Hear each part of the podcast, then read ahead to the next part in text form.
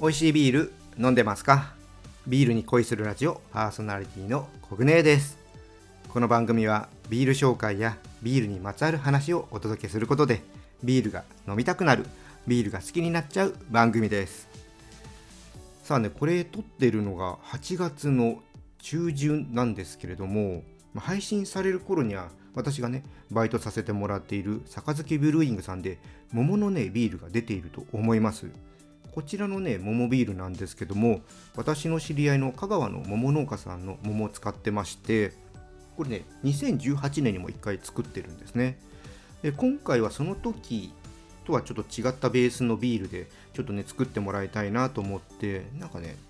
桃のビールっていろいろあるんですけども結構さっぱりした感じのものが多いなと思ってもうだったらね逆にもう甘い感じのスイーティーな、まあ、スイーツビールですね。みたいな感じに持ってった桃ビールをねちょっと飲んでみたいなっていうことでちょっとミルクシェイク IPA をベースにした甘いね桃ビールにしてもらいました。すごくね出来上がりが楽しみです。ぜひね、あの都内とかにお住まいの方、あの杯ブルーイングは外販とかをしていないので、あのお店に来てもらわないと飲めないんですけども、お時間である方ぜひ杯ブルーイングに来ていただけたらと思います。私ね、土曜日にいることが多いので、まあ、異業種コラボとかがなければ、土曜日はね、何もなければ1日いることが多いので、ぜひね、土曜日来ていただければ、あの1階のタップルームにいますので、ぜひ乾杯しましょう。まあ私仕事中なんで飲めないですけど、乾杯しましょう。はい。で、今日はですね、粉ビールの定番ビールと今更聞けないビール用語、こちらをお届けします。それでは今日もビールに恋していきましょう。ビアコイオープンです。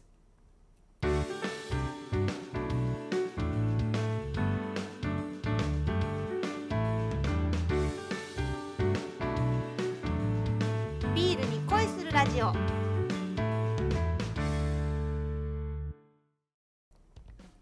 改めましてビアコイです。最初はおすすめのビールを紹介する今日の一杯からです。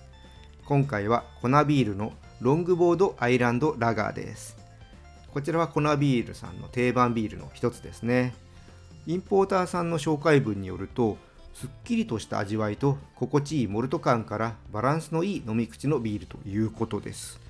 料理を選ばないということで食事にも合わせやすいそうです。ロングボードはですね粉ビールさんの中ではあまり僕はね飲む機会が少ないビールですね。実際ね飲むの相当久しぶりですね。ちょっと前いつ飲んだか 覚えてないです。まだから逆に新鮮な感じもあってはい。楽しみです。じゃあ開けてね。飲んでいきます。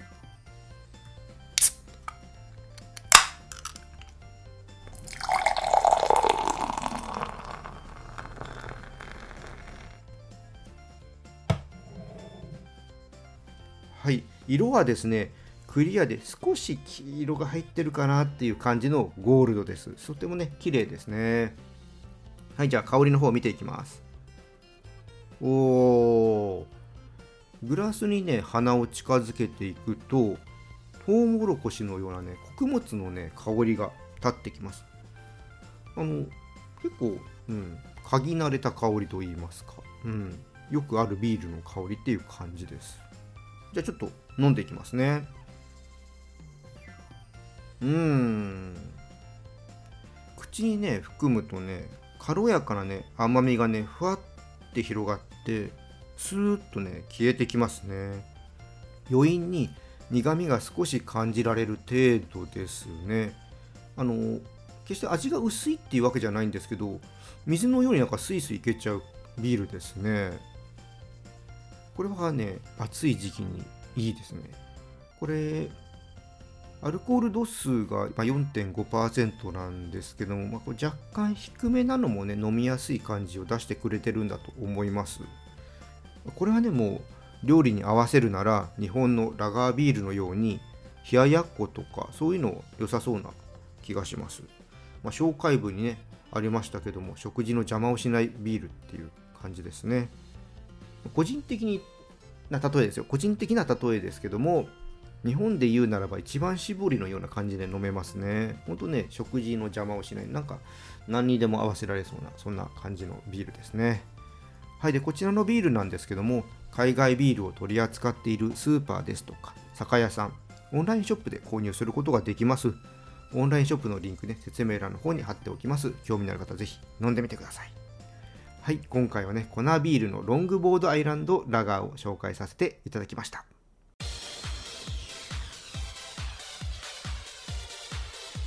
ビールに恋するラジオ。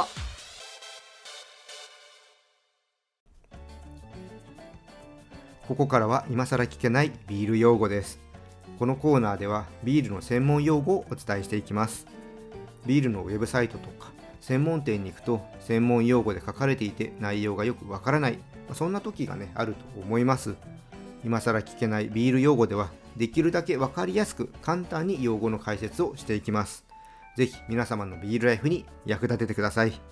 それではスタートしましょう。今回はダブルバッチです。これは醸造に関する用語ですね、まあ、なので飲み手同士さんの会話の中ではねまあほとんど使わない用語ですね。私もね 飲んでる時には使わないです。あの取材してる時とかに、まあ、ブルワーさんと話してる時に使うくらいですね、まあ、基本はブルワーさん同士とかでね使う言葉になります。じゃあこれどんな意味かって言いますと同じビールを2回仕込むことを言います。まあ、多くはですね同じ日に2回仕込む時に使います。まあ、どんな感じで使うかって言いますと、まあ、今日はね、ペールエールのダブルバッチなんだとかね、そういう感じでね、言います。まあ、略すとこれね、今日はペールエールの2回仕込みなんだっていうことになります。まあ、ブルワリーによってはですね、仕込みの釜の容量よりも大きい発酵貯酒タンクをね持っているところがありまして、まあ、人気のビールっていうのはね消費するのも早いのでたくさん作っておきたいんですねで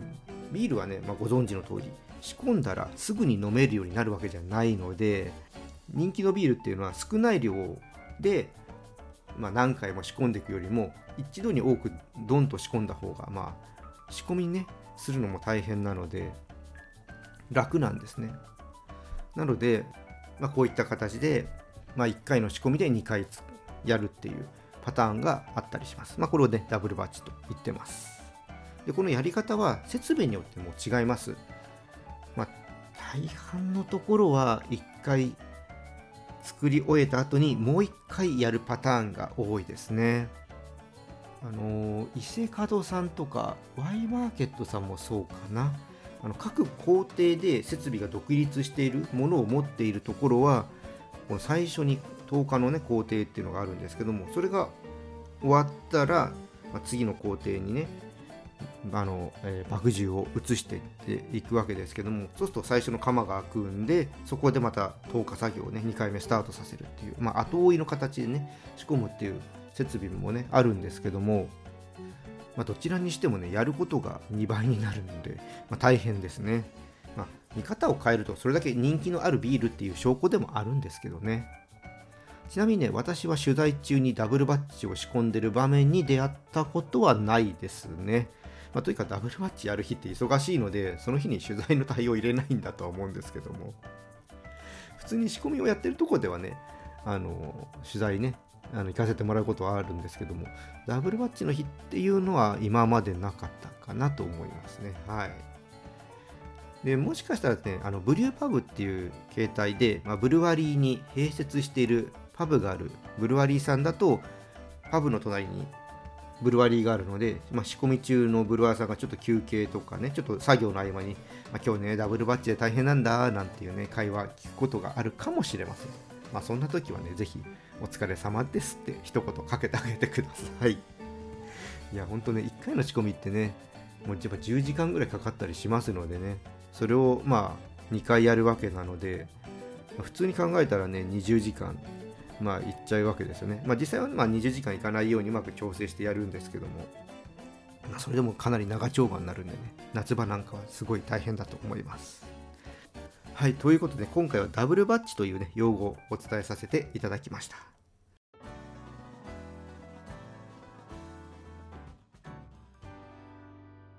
ビアコイ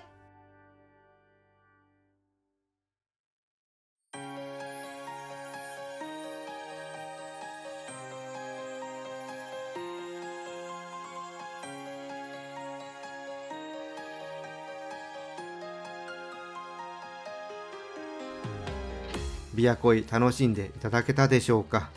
夏場はですねもうビールのね消費量もぐっと増えますのでダブルバッチでね仕込んでいるブルワリーさんも増えてると思います。さっきもね言いましたけど夏場のブルワリーってもう煮沸の工程とかですっごい熱くなるんでブルワーさんとかもねこう熱中症にならないかね心配になるんですよね。ほんとね体力とかがないとねできない仕事なんでね尊敬しますね。もうねちょっとそれを踏まえてねまたねビールありがたくいただこうと思います。ああとですねお知らせなんですけども私がね、えーやっている別番組コグネーモリコのビアラバですとかサカラバキャストですとかナイトエールようこそえこちらね新しいエピソードが更新になってますのでぜひねそちらも聞いていただけると嬉しいです。各で番組のリンク説明欄の方に貼ってありますのでそこからぜひ、ね、聞きに行ってください。はいじゃあ今日はねここでオーダーストップにしたいと思います。このチャンネルではリスナーさんからの感想や質問をお待ちしています。スタンド FM や Spotify をお聞きの方はコメントやレターを送ってください。また今日の配信が良かったらぜひいいねとフォローそして SNS でチャンネルのシェアよろしくお願いします。それでは皆さんお酒は適量を守って健康的に飲んで楽しいビールライフを過ごしましょう。二十歳になっていない人は飲んじゃダメだからね。お相手はビールに恋するラジオパーソナリティコグネーでした。また次回一緒にビールに恋しましょう。乾杯。またね。